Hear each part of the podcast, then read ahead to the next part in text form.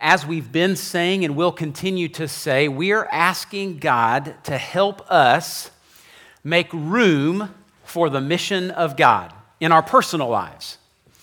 Now, you probably already figured this out, but unlike a facility or even the, you know, the pot, we've talked about the potted plant and we talk about expansion. And so, unlike those things, you and I, the, the one thing that really contains our lives really can't be expanded. I'm talking about time, right? All of us have the same amount of it 24 hours in a day, seven days in a week, 52 weeks in a year, and none of us know how many of those years we get, right? So every day, we kind of start back at zero. It's a new day. What's going to happen? How am I going to use my life? So, if we're praying, if we're saying, Lord, help me make room in my life for the mission, and I can't make more time, then what I'm really needing to do is make the most of my time. I'm needing to use it as strategically, as intentionally as I possibly can. It's interesting, Paul in Ephesians 5, he knew this. He spoke to this as he was writing to the church in Ephesus. Ephesians 5 15 and 16, he said, Look carefully then how you walk. Or, as we've been talking about, look carefully then how you live your life. Not as unwise, but as wise. So we might perk up right there and go, okay, I don't want to live unwise, I want to live wise. So, what does it mean to be careful to live as wise? It's making the best use of the time, for the days are evil. The world, the flesh, the devil, all of that is bombarding you and me and, and really trying to get us to waste our time and, and that's a struggle, isn't it? Right? It's just hard to sort through all of the possibilities, all of the things that we could do day in and day out. So today we are going to try and get at what would it look like for us to make the most of our time. Now let's not forget where we've come. This, this whole thing fits together. So la- two weeks ago we talked about vision, right? And the vision was a life. And it was a life lived in relationship, in intimacy with Christ. It was described as a walk, a walk in Christ Jesus the Lord. Now, Paul, this is in Colossians 2 6 and 7, when he described it, he said, This life or this walk, it resembles some things. First of all, it resembles a fruitful tree deeply rooted in fertile soil. Remember that? So just imagine a, a, huge tree with fruit everywhere, and it's deeply rooted in fertile soil. It also resembles the wonder of a towering structure being built up. I, I talked about like a skyscraper, like they're awe inspiring. This kind of walk is like that. It's also like the resilience of a legal decree established in the highest court. So, this kind of life has some resilience to it, just like when the gavel drops and someone is declared not guilty. Lastly, this walk resembles a river of gratitude flooding its banks. Now, that sounds like a pretty good life, doesn't it? It's, it's the kind of life I want to have, and I bet you it's the life that you want to have. So, that was our vision an intimate walk with Christ Jesus the Lord. Prayer is at the heart of that walk. It, those two can't be separated from one another. If you're going to walk that way, you're going to have to pray. And Paul modeled that for us in uh, 2 Thessalonians 1. And just by the way, as an aside, if you'll read through uh, all of the epistles, Paul wrote some, Peter wrote a couple, James wrote one. Every time you see I pray or we pray, just make a note of that and you'll learn to pray if you'll learn those, those prayers in there. It's a great model. So in Second Thessalonians 1, Paul says, We always pray that our God may do three things. First of all, that he will make you worthy of his calling. And remember, Jeff talked about being made fit for whatever it is God has called us to be and to do. And then let's think about that. Like, what are some things God's called us to be? He's called us to be salt, He's called us to be light, He's called us to be gracious, kind, faithful, fruitful, loving, mature, right? So Paul is praying that God would make them fit, which would look like all of those things. Secondly, he uh, prayed that God would fulfill their every resolve for good work and every work of faith by his power. So Paul's assuming that you guys are Christ followers, so you want to be about the work that Christ gave to you. I'm going to pray that every time you have that impulse, that you want to be faithful in that, I'm going to ask God to make that a fruitful effort, to bring that to bear. And then lastly, he prays that we, that God would be glorified in us and we would be glorified in him. That there would be a display of God's glory in us as we walk with him. To summarize that, Paul's prayer was that we might be made fit, faithful, and God honoring. Fit, faithful, and God honoring. So we have a vision. We have this prayer that's related to that vision, and this morning we're going to talk about putting that prayer and vision into action. So it's going to get real today. We're going to talk about what does this life actually look like day in and day out as we are investing our time or investing ourselves in our time. We're going to talk today about legacy. We're going to look at 2 Timothy 2. Um, the summary of this morning is that that legacy is a devotion to discipleship. A devotion to discipleship if you and I are going to make room for uh, the mission of God in our lives, if we're going to make the most of our time, then we're going to have to reserve space for discipleship.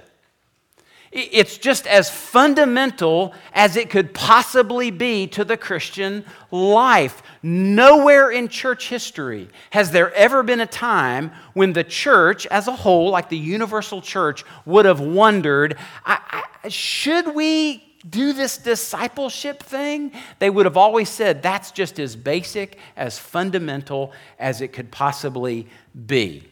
So we're going to have to, if we're going to make the most of our time, we're going to have to reserve space for discipleship. Now, what is that? What is a biblical disciple? Um, the, the technical term is learner. So, in the original language, that's it. If you see disciple, you know it means learner. And that is a necessary quality of a disciple. You need to be a learner, but if that's all you are, you've fallen short. It's actually far bigger, actually far more wonderful than that. So to just say learner is an insufficient explanation. Let me give you three characteristics of a biblical disciple. First of all, he or she is a believer. Now that sort of sounds like, yeah, no duh. Um, it has to start with that. It has to start with a person understanding the gospel, realizing they need Jesus Christ to die on a cross for them so they could be brought into a relationship with God. That, that's an essential first step. It's an essential characteristic of a disciple. They believe, which associated with that is worship. So a believer has transferred the worship that they once gave to the things of this world or even to themselves. They transfer that over to Christ. That's a disciple. But not only that, a disciple is a follower. Remember how many times Jesus said, Follow me? So if you're a disciple, you're a follower. And the key to that is obedience. Now, this obedience isn't to get something from God, it's because you already got it. It's like you're already in relationship with the God of the universe, completely forgiven, made righteous. So you obey, you follow because of what He's already done for you. So, a disciple is a believer, a follower, and then here's the key today a multiplier. A multiplier. And this is ministry. A person who is following Christ reproduces their life of faith in the lives of others. Again, that, that's just basic as we're going to see today. You have to have all of these together. There is certainly learning involved in all three of those components, but it must be uh, that combination believing, following, and multiplying. Discipleship, then, or making disciples, is cultivating that in others. Okay? So, let's look at probably one of the clearest examples of what I just described in our New Testament. This is in 2 Timothy 2 1 and 2. You've probably heard this at some point in your Christian life, but let's come at it with fresh eyes and ears. Let's see what God might want to show us about making the most of our time. Okay? 2 Timothy 2 1 and 2. Paul writes, You then, my child, writing to Timothy, be strengthened by the grace that is in Christ Jesus.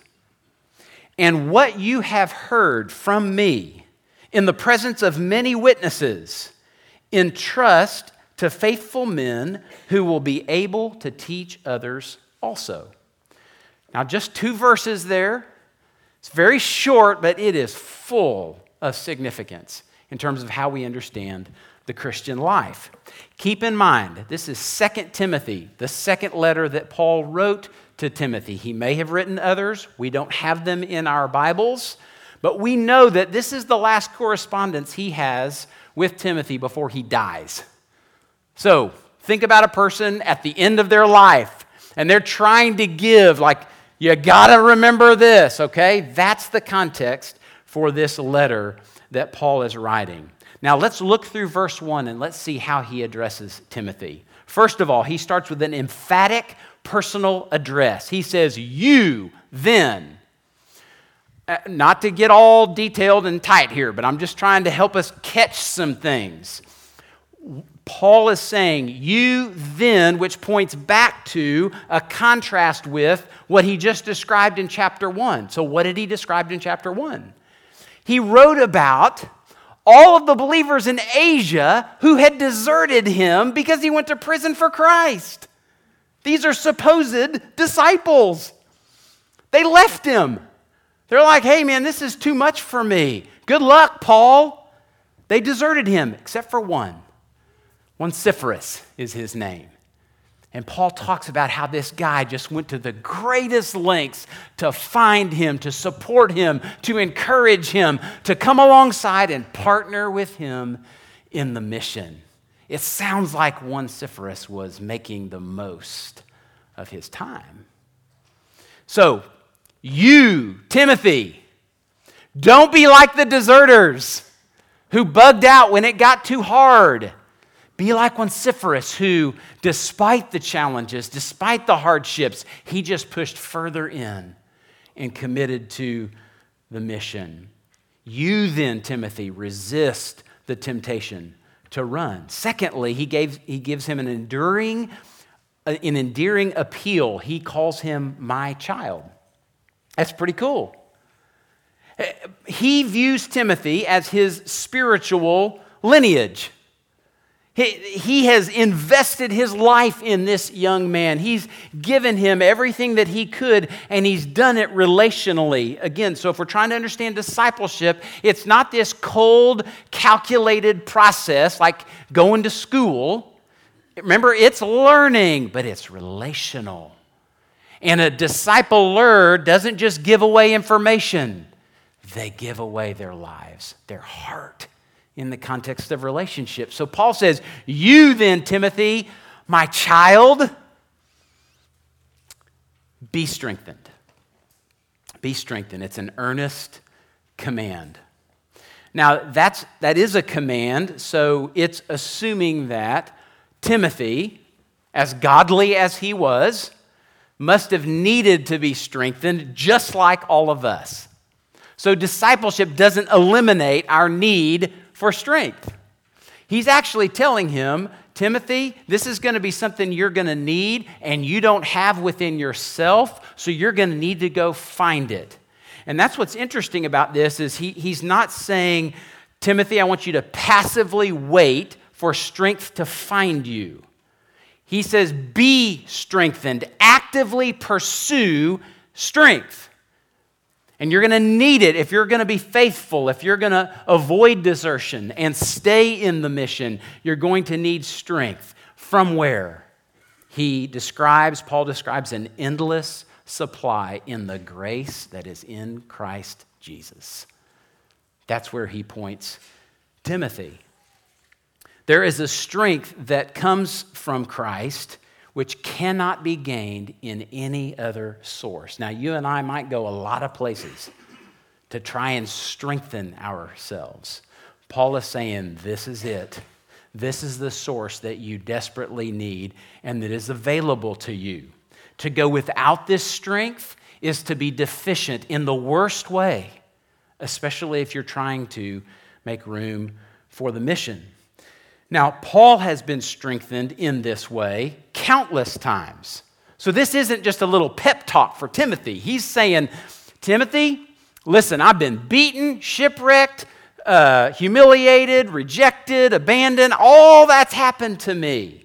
And I'm telling you that if you'll get your strength from Christ, it will be all that you need to stay at it, to persevere and to make the most of your life. So, this is the voice of experience. You then, Timothy, my child, be strengthened by the grace that is in Christ Jesus. To what end? That's the question. What, why is Paul telling him to do this? Look at verse 2. What you have heard from me, this is another command, in the presence of many witnesses, entrust to faithful men who will be able to teach others also. If you're to summarize these two verses together, it's this By God's grace, get in the race.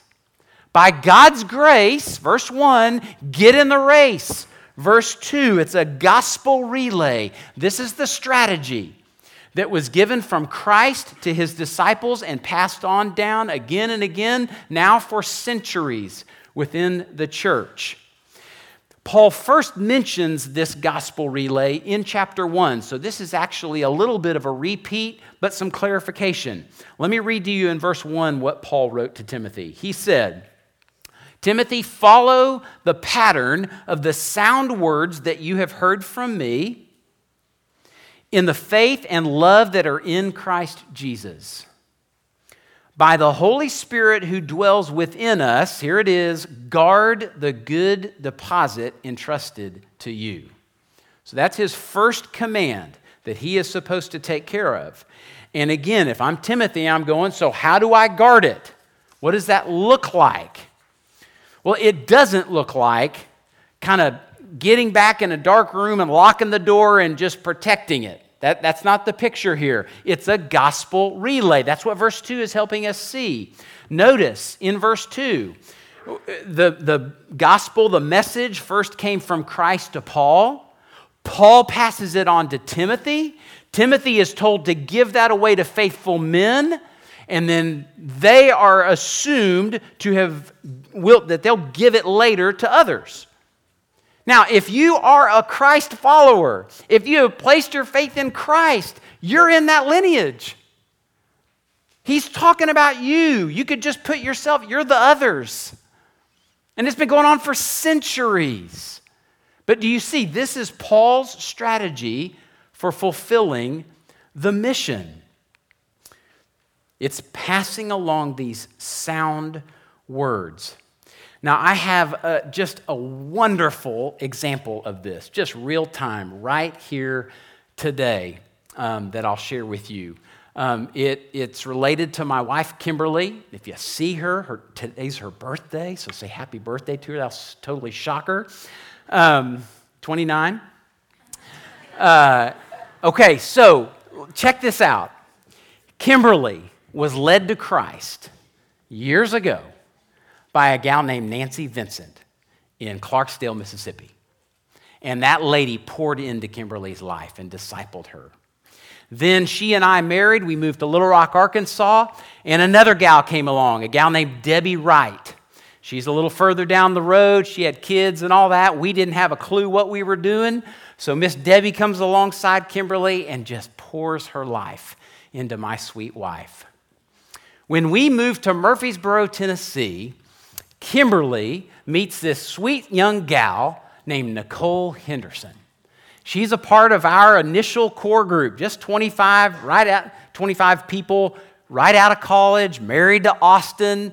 And uh, Kimberly begins spending a lot of time with her, pouring into her what had been given to her previously.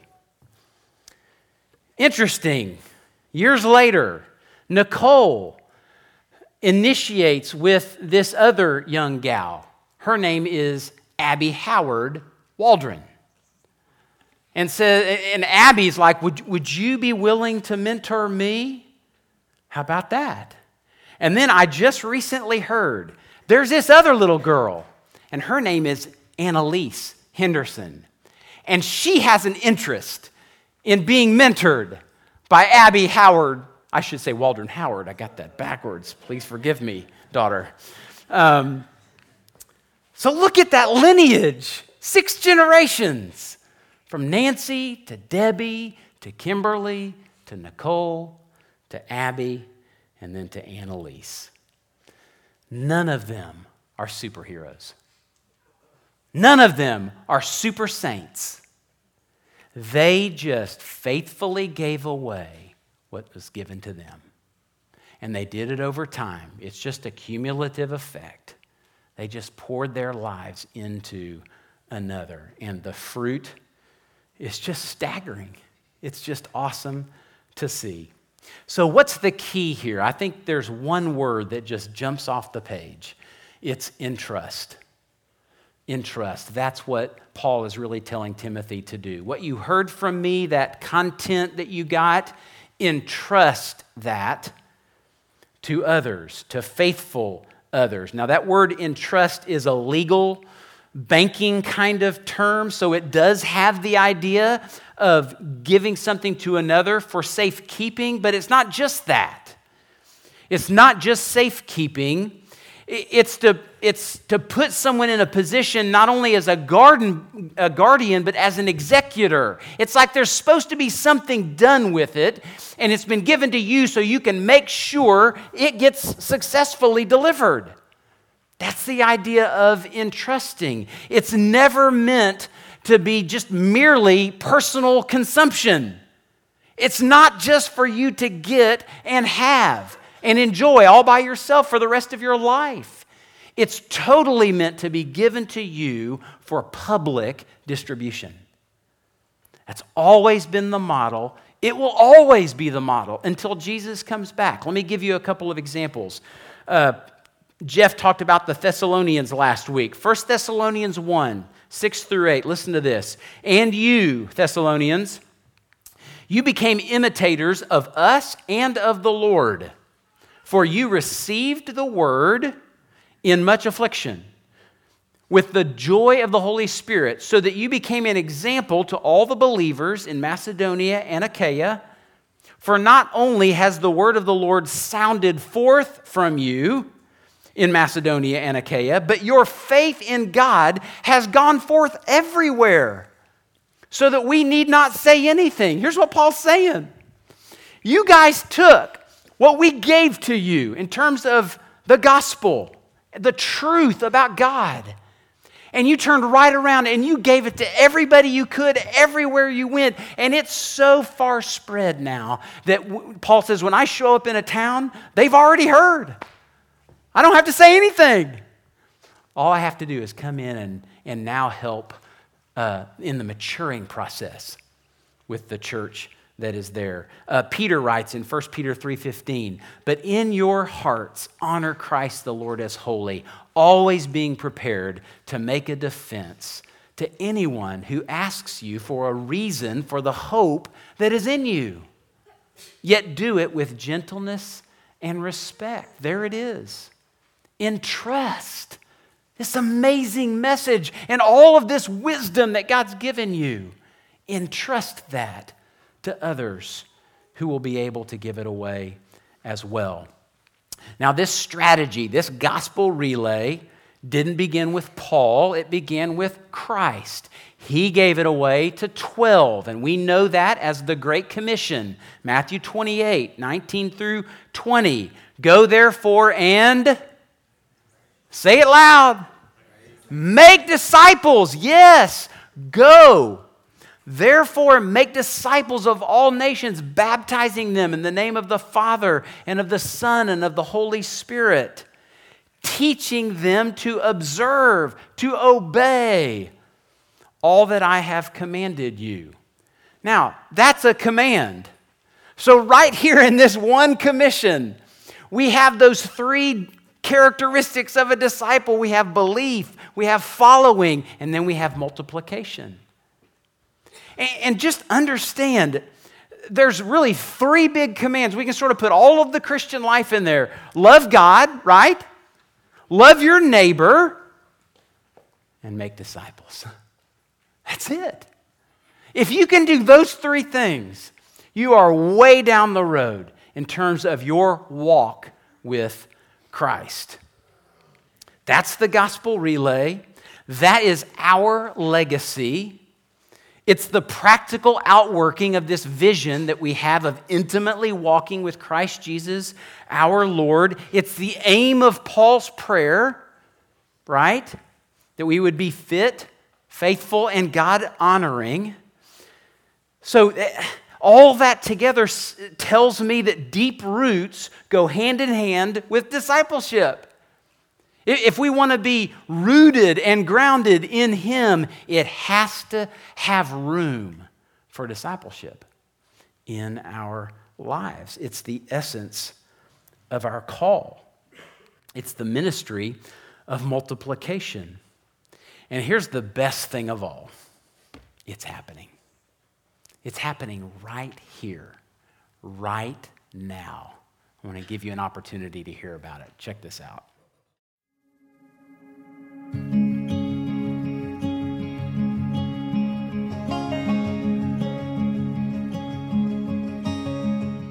Great blessing for us has been a working in partnership with another couple in training mentors B, being in fellowship with these mentors for a year at a time and just enjoying a, a common passion for marriage.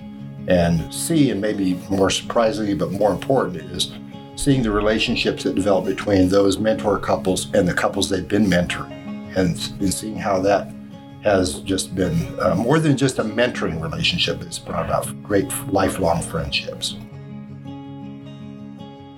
I just love the life in teenagers. They're just full of energy and they're just so young. They're just so just, you know, they do crazy things at times, but then at times, man, they're just they got so much passion. And so they really inspire me. We've got, you know, 145 parents in our ministry. We've got, you know, 115 uh, students in our middle school and high school ministry, you know, 15 college kids, uh, 24 leaders, and like close to like 300 people. So I think a big dream of mine would be that, like, if man, every single the single one of those persons just were so overwhelmed by the love of Jesus as they followed Him, and then they became uh, and, and they were just like so excited that they like, hey, there's there's one other person out there that I could really give my life to. You know, there's one other person in my in my path that maybe doesn't know Jesus that I could share the good news of Jesus with. And if and if over the next year that that one person they poured into and that person came to Christ and they showed them how to follow Jesus and just that that process of that became a lifestyle and they lived that out forever. You know, as you multiply that out, that just becomes uh, you know thousands and thousands of, of people in our city have hope, have life. My favorite part is how kids start coming out of their shell. You know, like how kids are at first very like know, like reserved, like, and then all these things start coming out. Like, oh, I play flute, I play trumpet, I play whatever. It's like, all right, well, come on, you know. But just getting them uh, to the point where they start helping each other that's the coolest part. One thing I love about serving the 11th and 12th grade girls is to see uh, these girls um, grow in their relationship with the Lord and with each other. And, um, and it's been an encouragement to see their desire to be a light and a witness in their schools. Thing that I love about serving in children's ministry, it's not just that I only that I love children because I do. I adore children, uh, and it's not just that we need people to be back there to serve in children's ministry because we do.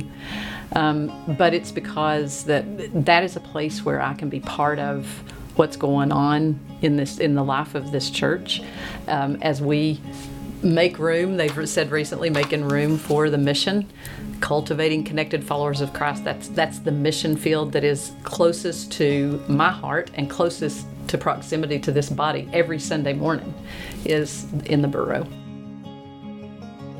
I love that they are eager to come each week and to learn about Jesus, sharing the truth of the gospel with them, and for them to be receptive to hear it. Um, I love to see their smiles. Um, I love to hear them come back and tell me about the story or to point up on the wall and say, I found out why this old guy was crying. He was so sad that um, this is, he remembered what the temple used to look like, and now he's seeing the temple rebuilt. So, them putting the pieces together um, of the huge story is amazing. I just love that we make a special spot for single moms and their families, and that their kids are just as important as they are. Um, and I love seeing that the Lord called up other women who, you know, didn't even know they had a passion for this ministry. They were just walking where the Lord called them. I have seen God at work in the lives of women of fellowship. They are on fire to do the next step.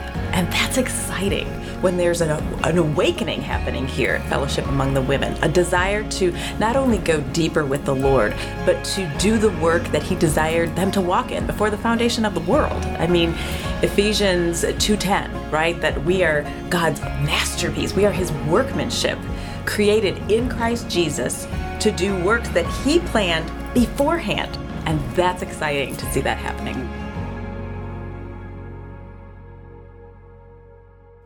More of that, huh? Isn't that awesome? Yeah.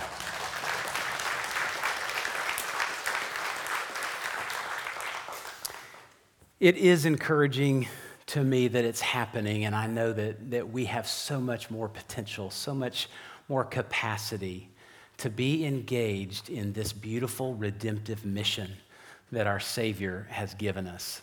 Um, I want to wrap up with just a, a, couple of statements that are just biblical assumptions that hopefully summarize everything that I've said so far, and then I want to give us something that may help us remember kind of our mindset. Um, first of all, everyone, everyone needs to be discipled. Every single person in this room, and you will never ever get to a place where you no longer need that. You'll always need somebody pouring into you.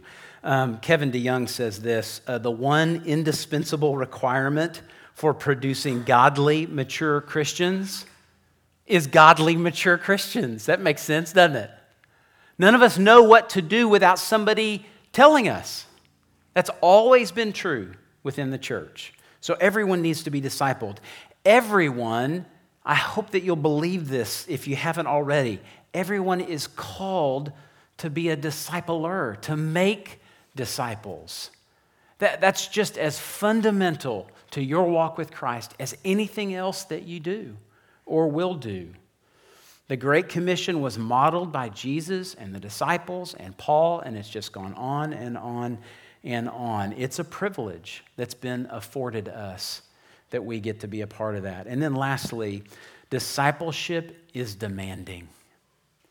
It requires time, energy, um, persistence, humility, perseverance. I'll tell you this discipleship in my life has never been convenient. I've never just been sitting around with free time and just thought, you know what? I, maybe I could disciple somebody. I've always had to say no to something else so that I could say yes to this. It's always been true, but I've never regretted it. It's always been worth it. Now, the biggest obstacle that I feel and that I've always heard is I just don't have time. So we're asking God to help us make room for the mission of God, which means we're hoping to make the most of our time. So, how do we do that? I want to give you a, a picture of two kinds of lives. And uh, all of us have stuff to do, without a doubt. And um, there's three categories. If we just put all of our stuff, all of our activities, there's the trivial, there's the urgent, and there's the strategic. Okay? So all of us that all of what we do falls into one of those three categories. And it's interesting um, the trivial and the urgent. It's amazing how much time each of those things get, isn't it? So here's how most people just like they just react to life. This is how it works. We're going to let this, uh, this bird seed represent the trivial. So here's what happens we get up every day and we just start doing whatever comes our way. Whether that's media stuff or uh, just a new hobby or what, like it's all stuff. And it's not even necessarily bad stuff, but it's trivial. Like we can take it or leave it. It's not essential to life, but man, it sure takes up a lot of time, doesn't it? And then there's that urgent stuff. Like I got to pay bills and I got to go to work and I got to mow the yard and like there's stuff that everybody has to do. You don't get to opt out of this. So I'm going to do that for sure. You can bet. I'm going to make sure that stuff gets done, right? And then I go to church. And this knucklehead tells me that I got to make disciples. That sounds like a big rock. So I'm going to try and fit it in. So I'm going to get my, my big rocks here. And like family, like faith, all that stuff. Man, I am going to do my best to somehow, I'm just going to do my best to fit it in there. Does that look familiar? You feel that? Does it feel like I'm asking you today to just cram a big rock into your life to make room for that? It'll never happen if the trivial gets the priority. See, we get to decide. We can't make more room, we can't get more time, but we can decide what we do with our time. And we can put greater priority on some things than we do on others. So let me give you a different picture. This is a picture of a life where you take the big rocks and you go, you know what? This is number one priority. This is what I do first before I do all the other stuff. So those go down in the bottom. That's just, that's what I do. I make a habit of that. And then I'm just like everybody else. I got stuff I got to do. There's stuff I got to take care of every week. So I start putting in these urgent but meaningful rocks. I get those in there. And I still got all this trivial stuff. I, I wonder if it'll fit. Let's just see. Let's give it a try. So every day I get up and I've, I've got things prioritized. I'm trying to do things in order. So I keep working at it. How about that? It's still all fit, but the big rocks fit, and the urgent stuff fits. I'm about the things that God tells me are the most important. So, no one's ever going to determine how you spend your life. You get to decide that. I want to give you a little exercise this morning as a so what. Everybody had one of these on their chair. And I, want to make sure that we think about discipleship from a relational perspective. And so um, we've given you an appointment card for one hour. So this next week, this is your excuse, okay, to make an appointment with someone. And as it says on there, the power of one hour, you never know what God might do with an hour you invest in the life of another person. So, as we prayerfully consider a so what this morning, I want you to do two things. First of all, I want you to go back to your outline, and I have three boxes next to the gospel relay. I want you to put your name in the middle, and then I want you to think about who's pouring into you and who are you pouring into. That's your first thing. And then, second thing, I want you to begin. You may not figure this out today, but I want you to prayerfully ask God, Lord, I want to make room for the mission. I want to make the most of my time bring somebody to mind where I can schedule this appointment and cultivate this relationship, a life changing relationship with another person, either in our church or out in the world. Okay? Take a moment and prayerfully consider those two things.